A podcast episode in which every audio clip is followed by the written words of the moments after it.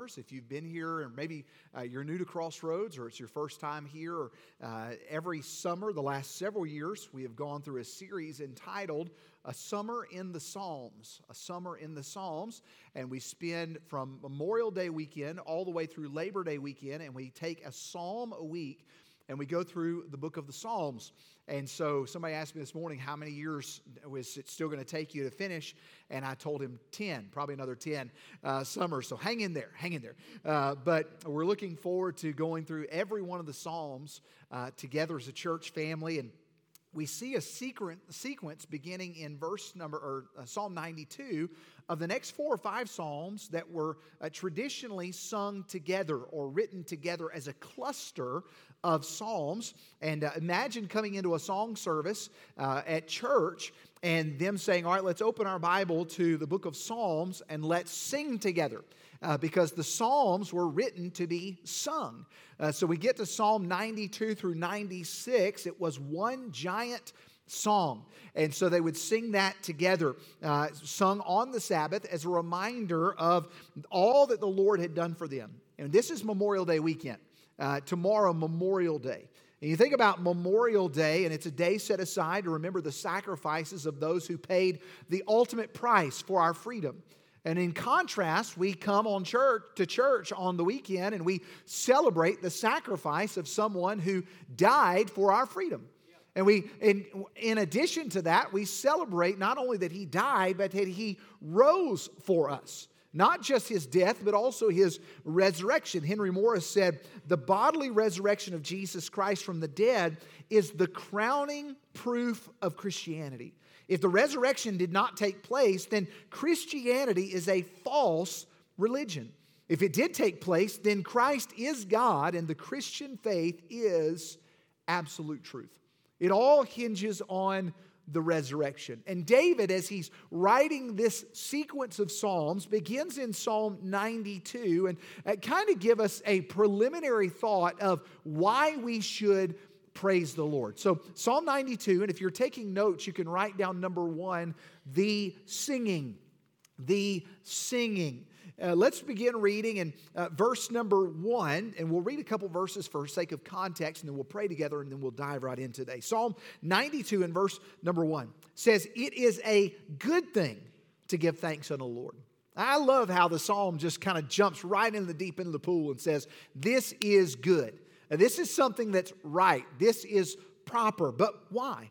It says to give thanks unto the Lord and to sing praises unto thy name, O Most High to show forth thy loving kindness in the morning, thy faithfulness every night, upon an instrument of ten strings, and upon the psaltery, upon the harp, with a solemn sound. For thou, Lord, hast made me glad through thy works. I will triumph in the works of thy hands. O Lord, how great are thy works, and thy thoughts are very deep. Let's pray this morning. Father, we thank you so much for your word and Thank you for the truths and the promises that we find here in your scripture. Lord, I ask that you please speak to our hearts this morning. And uh, Lord, please speak to my heart. Please cleanse me of sin that's unconfessed and help me to be clean as I preach your word to your people this morning. Please help me to remember the things that uh, I've studied this week, uh, trying to be a blessing to your people. Lord, I ask that you please help us to praise you, not because we feel like it, Lord, but help us to feel like it. Uh, Lord, help us to praise you not because of something that we've done, Lord, because of everything that you have done. Lord, I ask that you please receive our worship and praise this morning. Uh, Lord, please speak to hearts. And if there's one here today that doesn't know you personally as their Lord and Savior, help them to see their spiritual need today, whether someone watching online or in the room. Lord, help us to see that you are worthy of our praise. And Lord, help us to be willing to praise you with a heart of thanksgiving. Lord, we love you and thank you so much for loving us and proving that love by sending your Son in Jesus' name. Amen.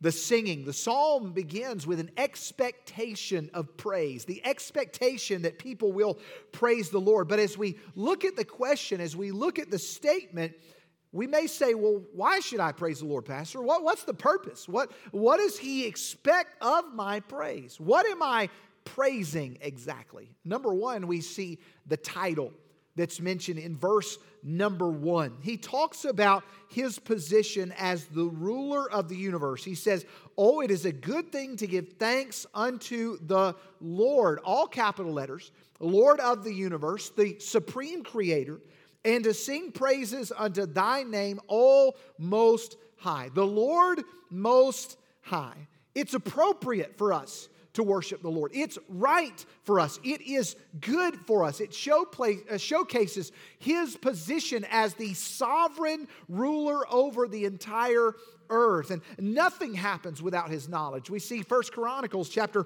29 and verse 11 and 12 thine o lord is the greatness and the power and the glory and the victory and the majesty. For all that is in the heaven and in the earth is thine. Thine is the kingdom o lord. For thou art exalted as head above all.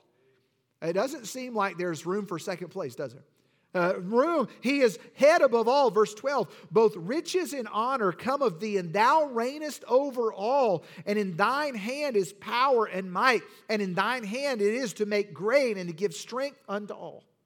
Isaiah chapter 46, verse 9 and 10. Remember the former things of old, for I am God and there is none else. I am God and there is none like me, declaring the end from the beginning and from ancient times the things that are not yet done, saying, My counsel shall stand and I will do all my pleasure.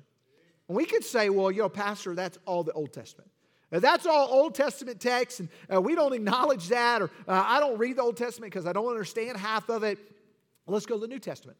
Uh, Colossians chapter 1, verse 16 through 18. For by him were all things created that are in heaven and that are in earth, visible and invisible, whether they be thrones or dominions or principalities or powers. All things were created by him and for him, and he is before all things, and by him all things consist. Verse 18 says, uh, And he is the head of the body, the church, who is the beginning, the firstborn from the dead, that in all things he might have the preeminence.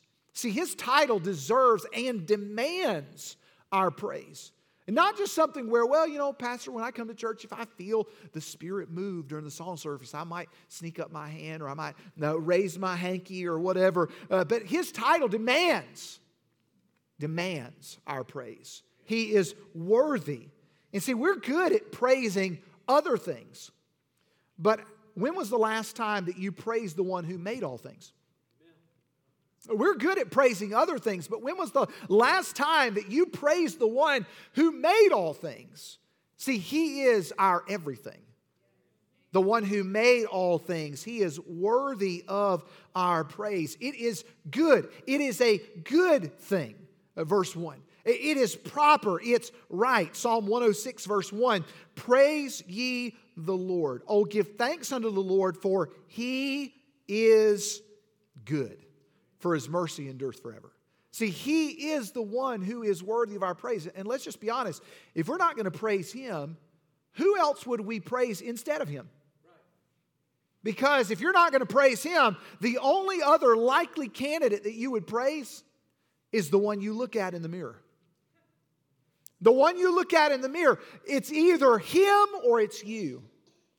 And can I just side note right here and just let us all in on a secret? You and I don't deserve any praise. We don't deserve it.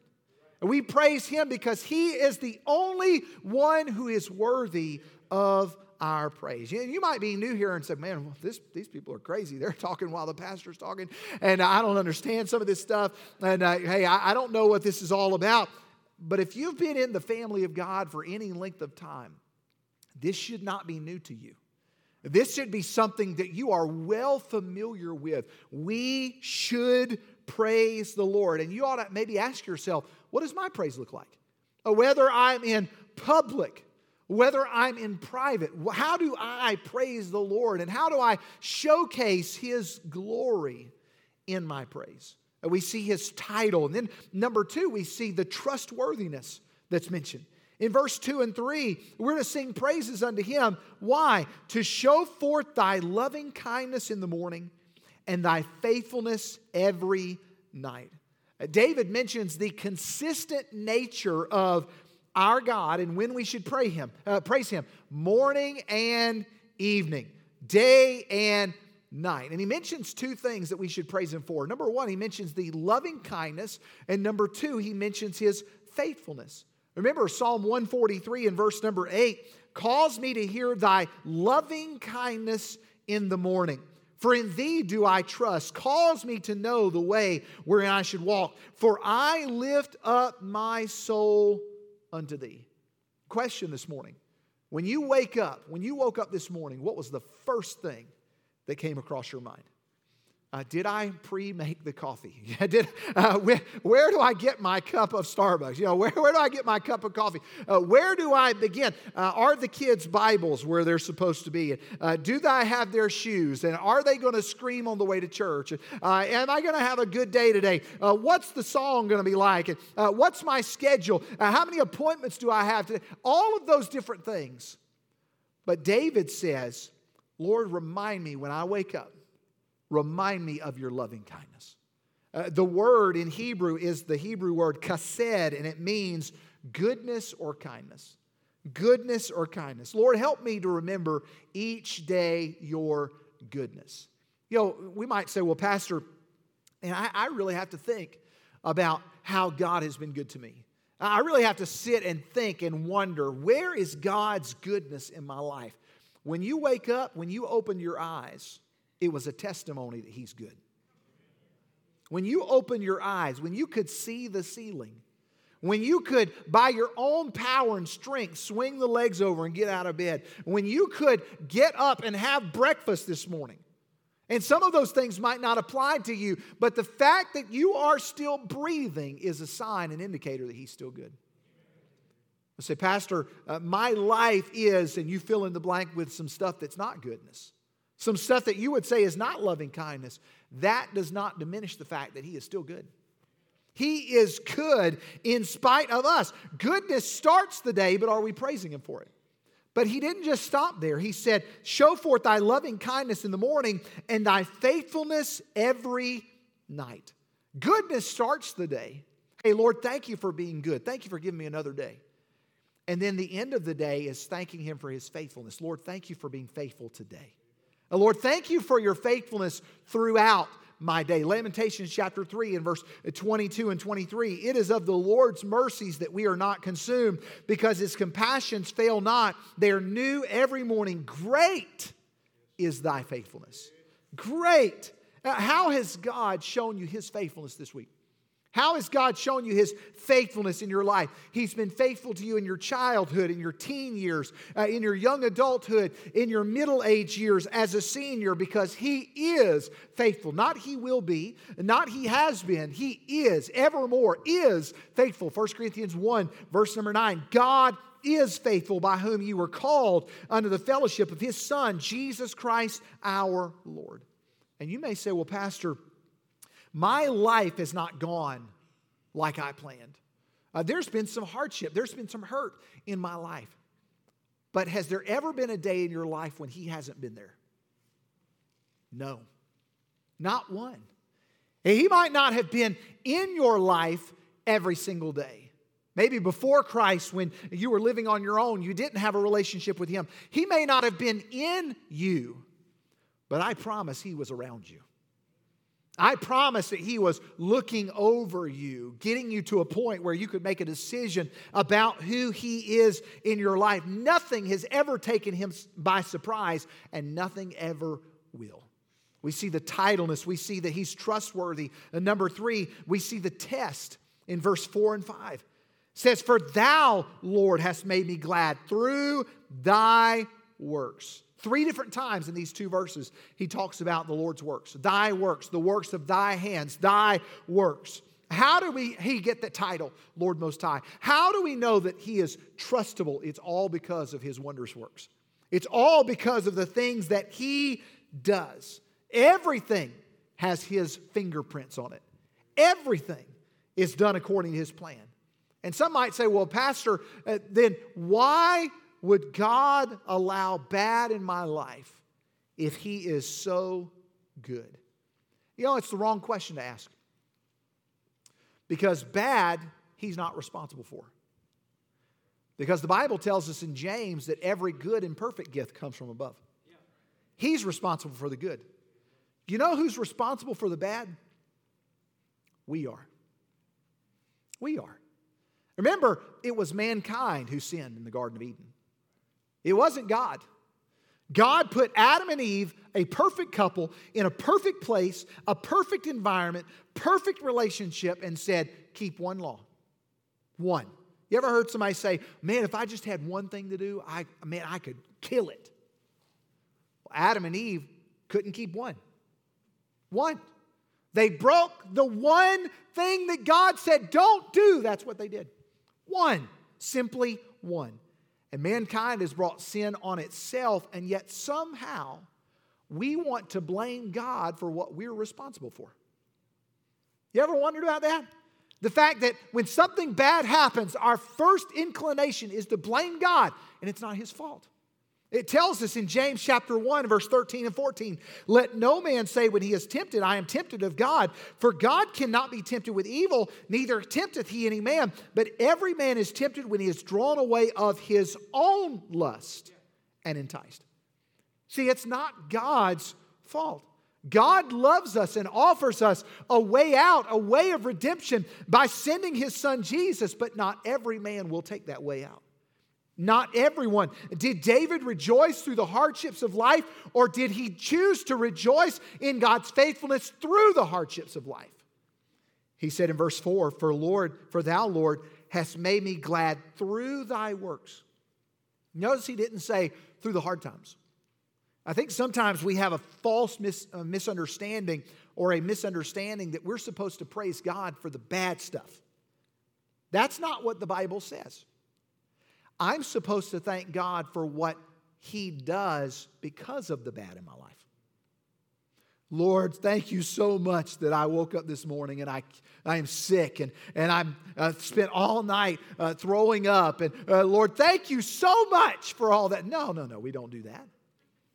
Uh, Lord, thank you that I'm going. Thank you for this hardship that I'm enduring. That's not what we thank God for. We thank God for what that hardship will produce in us. James chapter 1 and verse 2, verse 3. Here it is. My brethren, count it all joy when you fall into diverse temptation. Now, if you just read that verse, make a claim. Hey, I, I man, that sounds kind of weird that God wants me to say, it is good for me to suffer. No, no, that's not what it's saying. Because the next verse amplifies verse 2. Count it all joy when you fall into diverse temptations. Verse 3 knowing this, there it is, knowing this, that the trying of your faith worketh patience. When I suffer, when I go through hardships, when I go through trials and difficulties, God is using them to produce Christ likeness in me. God uses the bad for good. That is what we can thank God for through his works. Remember our theme from several years ago, Psalm 118 23? This is the Lord's doing. It is marvelous in our eyes. Now, here's the thing we see all around us God's handiwork, but do we step back and say it's marvelous? No, not all of it. But shouldn't we? Hey, Lord, what you're doing, I'm not going to thank you for the hardship that I'm facing, but I am going to thank you for your goodness to me in spite of the hardship. I am going to thank you for your faithfulness to me in spite of the hardship. I am going to thank you for being with me and not forsaking me, standing alongside me. I am going to thank you for that, Lord, even though this is difficult. If you know the testimony of Joni Eareckson Tada, how that as a young lady she dove into shallow water and broke her neck, became instantly paralyzed from the shoulders down. And she could have been bitter. Her own testimony is that she spent the next several months angry at God, bitter for allowing it to happen. She had her whole life ahead of her. But later in life, God has used her testimony in a powerful way to encourage millions, literally millions of people. She said this Joni said, He has chosen not to heal me, but to hold me. The more intense the pain, the closer his embrace. The greatest good suffering can do for me is to increase my capacity for God. Real satisfaction comes not in understanding God's motives, but in understanding His character. Hey, don't try to figure out Pause the quote. Don't try to figure out God's motives. You and I will never understand his motives. But we can trust his character and that he is good and faithful and true. Go back to the quote. Sorry, just needed to say. But in understanding his character and trusting in his promises and in leaning on him and resting in him as the sovereign who knows what he is doing and does all things well. See, David chose to rejoice in what God was doing, not in what others were doing. Look back at verse number four. For thou, Lord, hast made me glad through thy work. Lord, I'm going to thank you for what you are doing. And look what he says I will triumph in the works of thy hands. Verse 5 Oh Lord, how great are thy works, and thy thoughts are very deep. When was the last time you thanked him for what he was doing and stopped complaining for what others were doing around you? Lord, I just wish that you would take care of my boss and you would show them how mighty and powerful. Save them first and then squash them.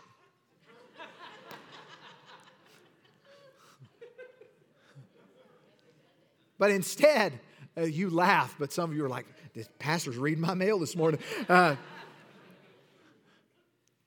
but when's the last time we thanked him for his faithfulness, goodness, his long suffering, his loving kindness? All of that.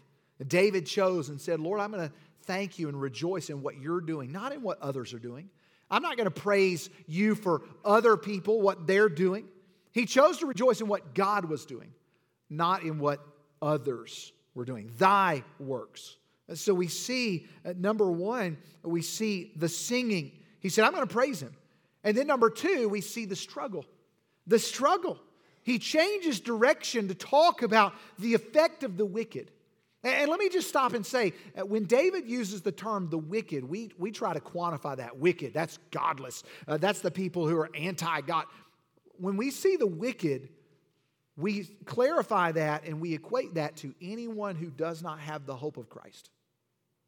That's who it's talking about. So, literally, anyone who doesn't know Christ as their Savior. They fall into that category, lost. They're, they're the wicked. They fall into that grouping. But look, the struggle. He mentions the people in verse 6 and 7. He said, A brutish man knoweth not. Doesn't know what? He doesn't know his works. He doesn't know God's handiwork. He doesn't know his loving kindness and faithfulness. He's not even trying to. Neither doth the fool understand this. When the wicked spring as the grass, and when all the workers of iniquity do flourish, it is that they shall be destroyed forever. Verse 9 For lo thine enemies, O Lord, for lo thine enemies shall perish. All the workers of iniquity shall be scattered. No matter what we do, there will always be people around us who do wrong. No matter what we do, no matter how hard we try, but because of their refusal to acknowledge Him, they continue down a path of destruction and they miss out on what God's trying to do. They miss out on His handiwork and they blame God for what they have done. For their refusal to acknowledge, they blame God. John 8, verse 12. Then spake Jesus again to them, saying, I am the light of the world. He that followeth me shall not walk in darkness, but shall have the light of life. Proverbs 4:19, the way of the wicked is as darkness. They know not at what they stumble. I want to illustrate that this morning. I have this beautiful blindfold. And AJ, you get to wear it. Come on, AJ. AJ's getting married in a month. Woohoo! He's excited, just a little excited.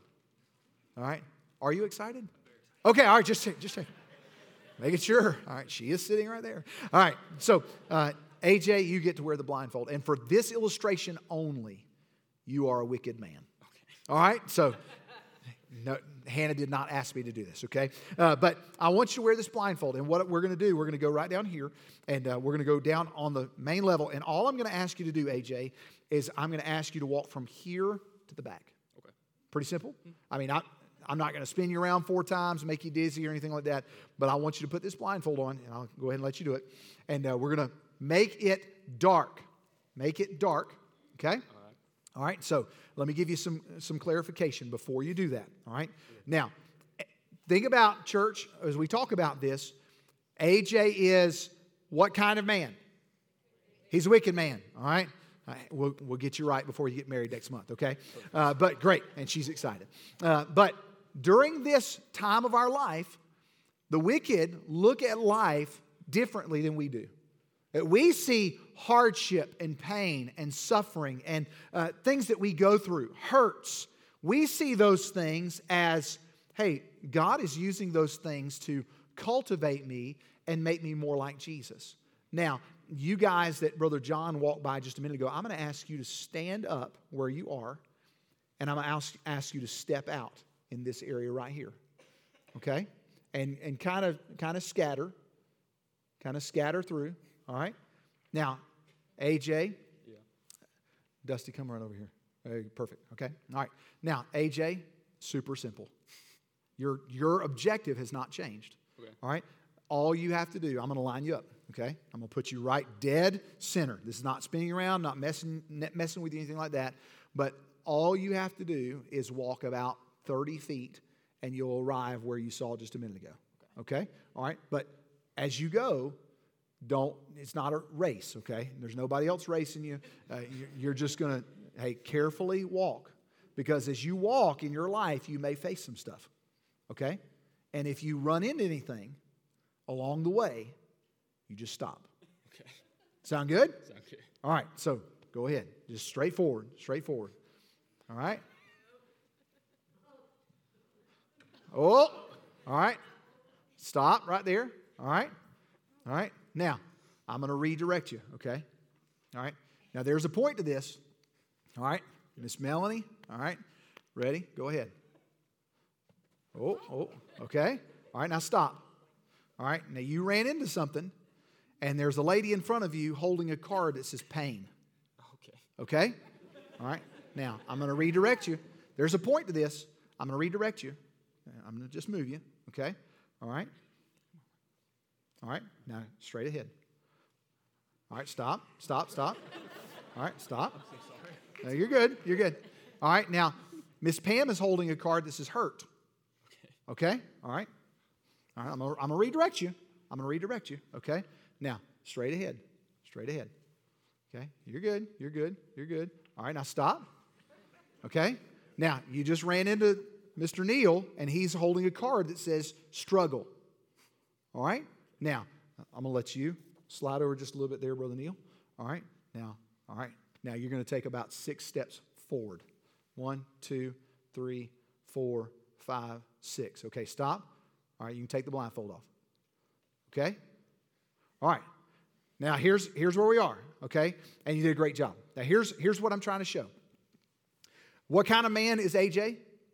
He's a wicked man. All right, now AJ, come back down here. He made it all the way through on his path. He didn't know as he started out. Remember, he's blindfolded. He's walking in darkness. Here's the analogy. He's walking in darkness, and you see these people holding up pain, pain, hurt, hurt, hardship, struggle all along the way. Here's the wicked man.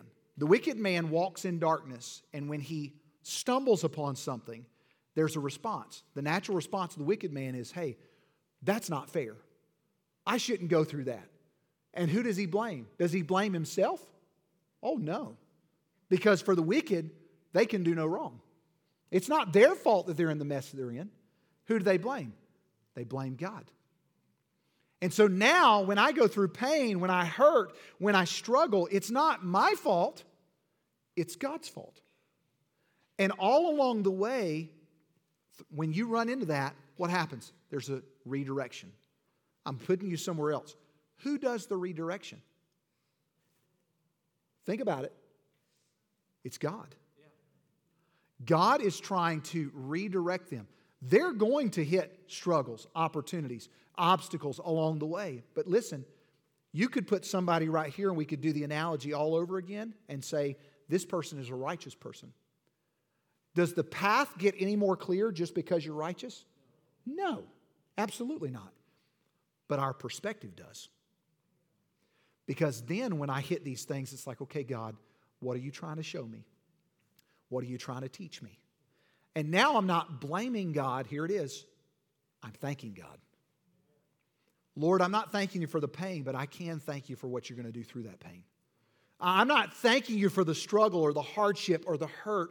Now I can actually thank you for what you're trying to produce in me through those things. And here's the awesome thing all along the way, there's somebody redirecting, redirecting all along the path. And sometimes the redirector directs you right in the direction of the pain. Sometimes the one who knows all things puts you right in on a collision course with hurt or struggle or suffering or hardship. Why?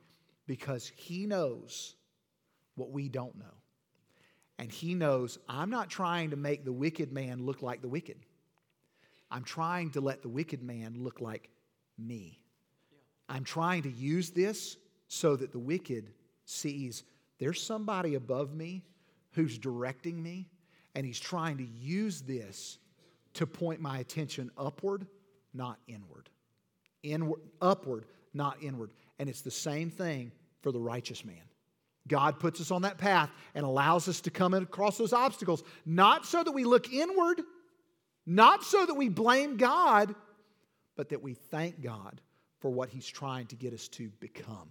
Because His goal is so that we become more like Him, not more like us. Thanks, AJ. Appreciate it. All right. Oh, thank you. Appreciate that. You can sit down. Thank you for helping. So this morning we have to ask are you blaming you? Are you blaming God? Are you thanking God? Uh, because we could say, well, you know, Pastor, it's all about my circumstances. It's all about, uh, you know, I was born into this and I, I was born this way. And when I choose to disobey God's word, uh, it's not my fault. It's God's fault because God allowed all this to happen. Uh, God put me on this course and it's His fault. I'm going to blame Him. Remember in Exodus when Moses went up on top of the mountain? And remember who got left in charge? Aaron. And Moses was gone a long time. And what do the people say? Exodus chapter 32, verse 22 through 25. They come to Aaron and said, Hey, uh, you know, we don't know what's happened to Moses. Uh, we want you to make us a calf so that we can have a God to worship. So what does Aaron do? Aaron says, Hey, I'm afraid that they're going to kill me. The Bible says, as he's talking to Moses, this is after Moses has come down, sees what's going on, is furious at his own brother. And what does Aaron say? Here's the excuse Let not the anger of my Lord wax hot, thou knowest the people. You know how they are, Moses. You've dealt with them before. You know that their hearts are set on mischief, for they said unto me, Make us gods which shall go before us. Verse 24. And I said unto them, Whatsoever, whosoever hath any gold, let him break it off. So they gave it me, and I cast it into the fire, and there came out this calf.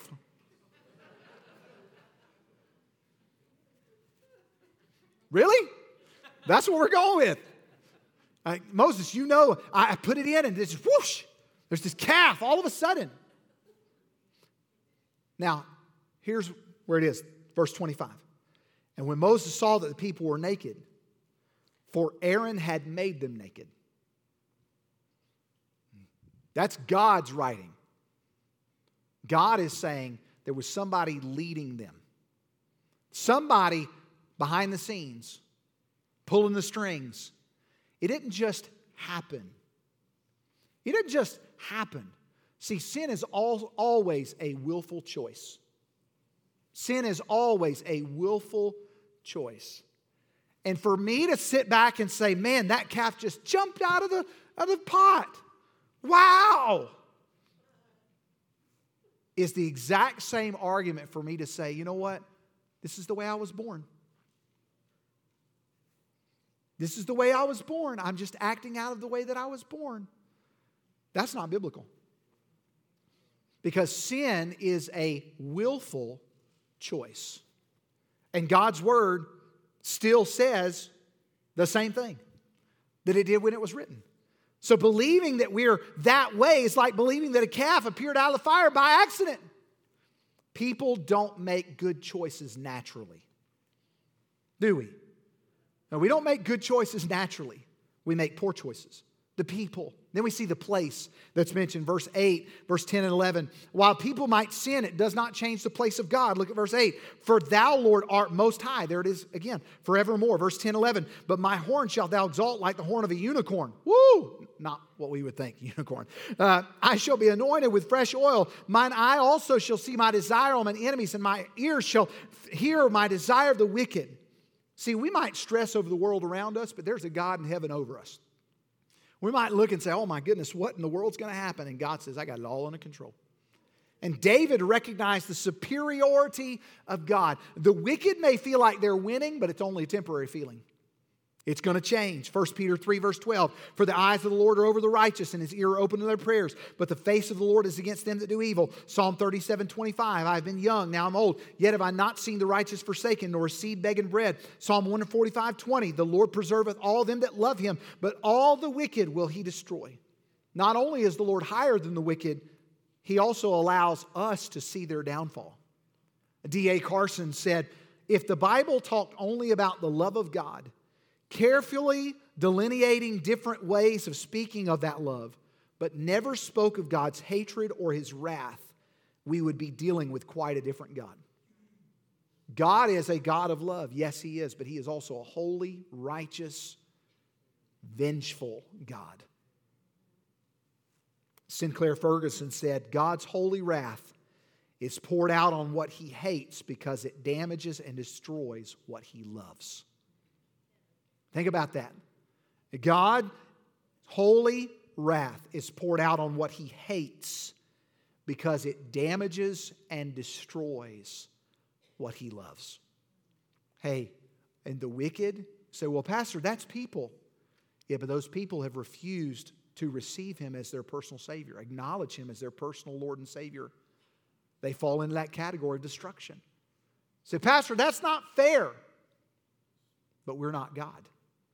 We're not God. We see that at first we see the singing, we see the struggle, and then lastly this morning we see the success. Verse 12 through 15. The psalm closes with the blessing that the righteous will experience. But do those blessings happen automatically? Or is there something that we're responsible to carry out? We see two things. The planting, verse 12 and 13, says, The righteous shall flourish like the palm tree. He shall grow like the cedar in Lebanon. Those that be planted in the house of the Lord shall flourish in the courts of our God. See, David used trees often in his writings, talking about the growth and uh, how the, they would flourish over time and the significance of being planted. He used the Hebrew word sadiq, which means just and righteous in character and conduct. It's the same word he used to describe Noah in Genesis chapter 6 and verse number 9. It says, These are the generation of Noah. Noah was a just man and perfect in his generations, and Noah walked with God. But it's also the same word used to describe the Lord in Deuteronomy chapter 32, verse 4. He is the rock, his work is perfect. For all his ways are judgment, a God of truth and without iniquity, just and right is he. Why would David use that description for God? It's because that's God's goal for our life. Is that we would be just, we would be righteous, we would be pure in our dealings with other people. The contrast is found in verse number seven. You've got just and righteous people over here. And in verse number seven, you've got the wicked. But did you notice the difference between the wicked and what's growing with the wicked and what's growing with the righteous?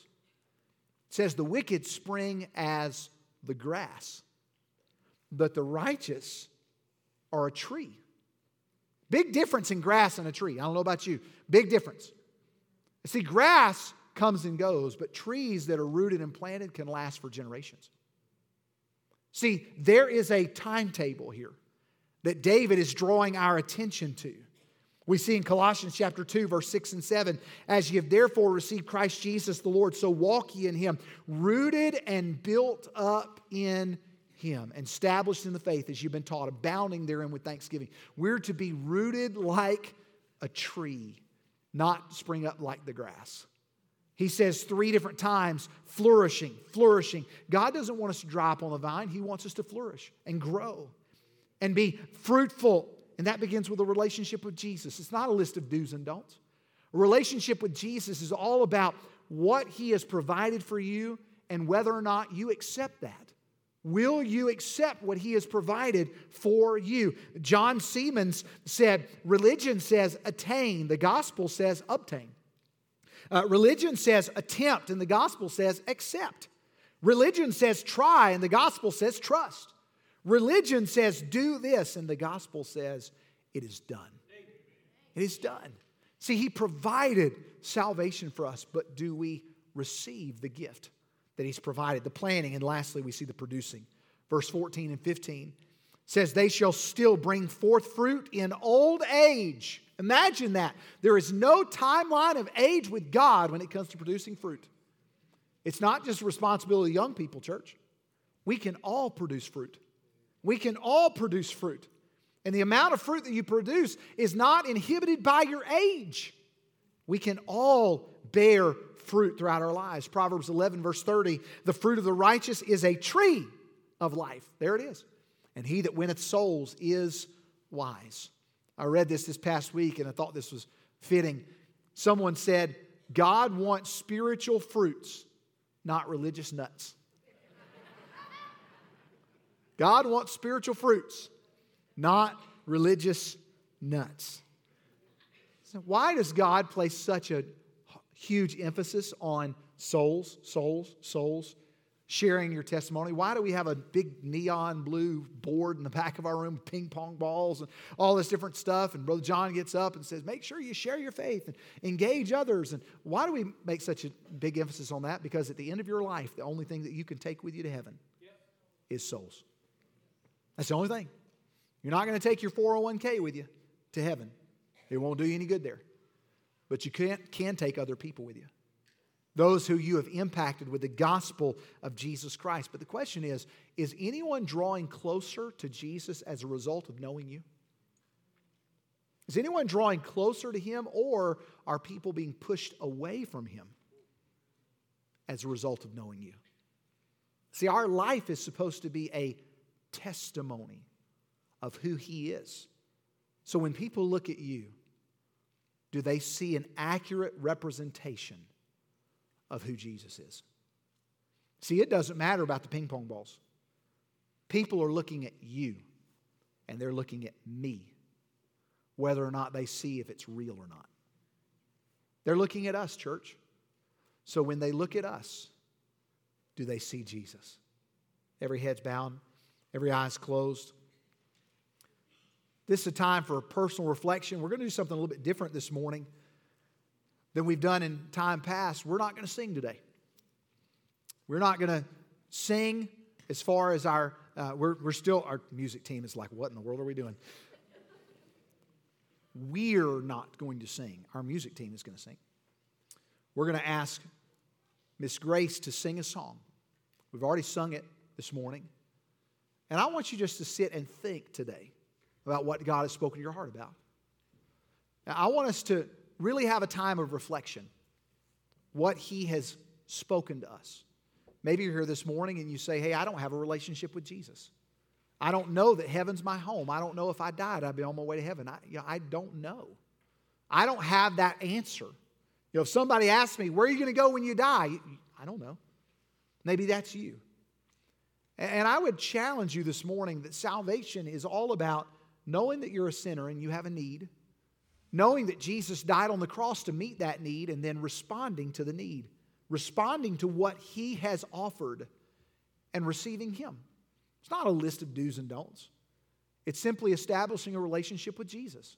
That's what salvation is. And it's clearly spelled out in his word. And maybe that's you today.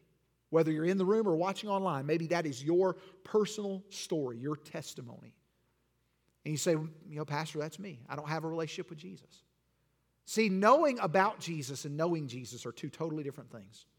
And you can know a lot about Jesus without truthfully knowing Jesus or Jesus knowing you. And this morning, with no one looking around, heads are bowed, I'd like to pray for you. If that's your story, your testimony, and you say, Pastor, I really don't know Jesus. I don't, I don't know that if I died, I'd be on my way to heaven. I just don't know. I'm not convinced. Oh, can I be your friend this morning and pray for you? We have personal workers all around the room, and they're positioned in front of you and behind you not to embarrass you, but to pray with you. And maybe you're here this morning and say, Pastor, I, I want somebody to pray with me. I would love for somebody to be my friend this morning and just pray for me that before I die that I'll get that settled, that I'll know where I'm going to spend eternity. Bible gives us two very clear options where people, every person, will go. The Bible calls one place heaven, he calls the other place hell. And every person who has ever existed will end up in one of those two places. So the question this morning is where will you be? And we would love to pray for you this morning. Maybe you're here to say, Pastor, pray for me. No one's looking around. I'm not going to embarrass you. Call your name, send somebody to talk to you, but I would like to pray for you. Maybe you say, Pastor, please pray for me. Is that you? Would you simply slip up your hand and say, Pastor, I don't know where I'm going to die, uh, where I'm going to go when I die. I'm just not sure. But pray for me. Is that you?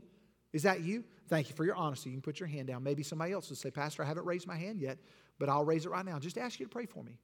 Just ask you to pray for me. Don't send somebody to talk to me. Don't come call my name, anything like that. But would you pray for me? Is that you? I don't want to miss you. Pray for me, Pastor. Thank you for your honesty. You can put your hand down. Maybe that's you. You haven't raised your hand yet, but say, Pastor, I, I, am concerned. And I just ask you to pray for me. Be my friend. Please pray for me. Is that you? Is that you? I don't want to miss you, but I would like to pray for you. Maybe you're here this morning and your life is not an accurate representation of someone who walks with Jesus. Maybe that's your story. Maybe that's your testimony. Maybe you would say, hey, Pastor, I couldn't invite anybody to church right now because they'd laugh at me. Or they'd say, You go to church? They would be shocked because I'm not an accurate representation of a follower of Jesus. Maybe that's your story. And I'm not going to ask you to raise your hand, but I would ask you to talk to the Lord about it this morning. Miss Grace is going to sing that song, Jesus, Thank You. And we're just going to sit right in our seat, not even going to have you stand up. But I'm going to ask you literally just to talk to the Lord this morning, whether you want to do it in your seat, whether you want to come forward and want to pray at the altar. But while we listen to this song this morning, we have a reason to thank the Lord. But do you have a reason to thank the Lord? Do you have a reason to praise Him? Is He your Savior? Personal workers behind you, in front of you, one of these folks would be honored to pray with you, to encourage you, to take the Bible and show you how you can become a follower of Jesus and establish that relationship. Whatever you need today, we want to be a blessing to you. We want to help you. Whatever your need is, can we be your friend? Father, please bless this time of reflection. Lord, speak to hearts as only you can. Lord, I ask that you please help people to be serious about this thing of walking with you, talking with you. And Lord, when we have that relationship established, help us to praise you for who you are, for being good and faithful. Lord, the wicked stumble in darkness. And Lord, they don't understand what you're doing. But Lord, you're trying to get them to the place where they acknowledge you. And Lord, for the righteous, it's the same way. Lord, you put us on that path. You steer us in the direction. And sometimes there's pain and hurt and struggle involved. But Lord, the purpose is to acknowledge you and to praise you for who you are and your faithfulness to us. Lord, please help us to praise you, for you alone are worthy. And help us to say what this song says Jesus, thank you. In Jesus' name we pray. Amen. Let's take a moment and just reflect on what God's done. If you want to come and pray, we're not going to have you stand. If you want to come to the altar and pray, if you want to just pray there in your seat, this Grace is going to sing Jesus, thank you.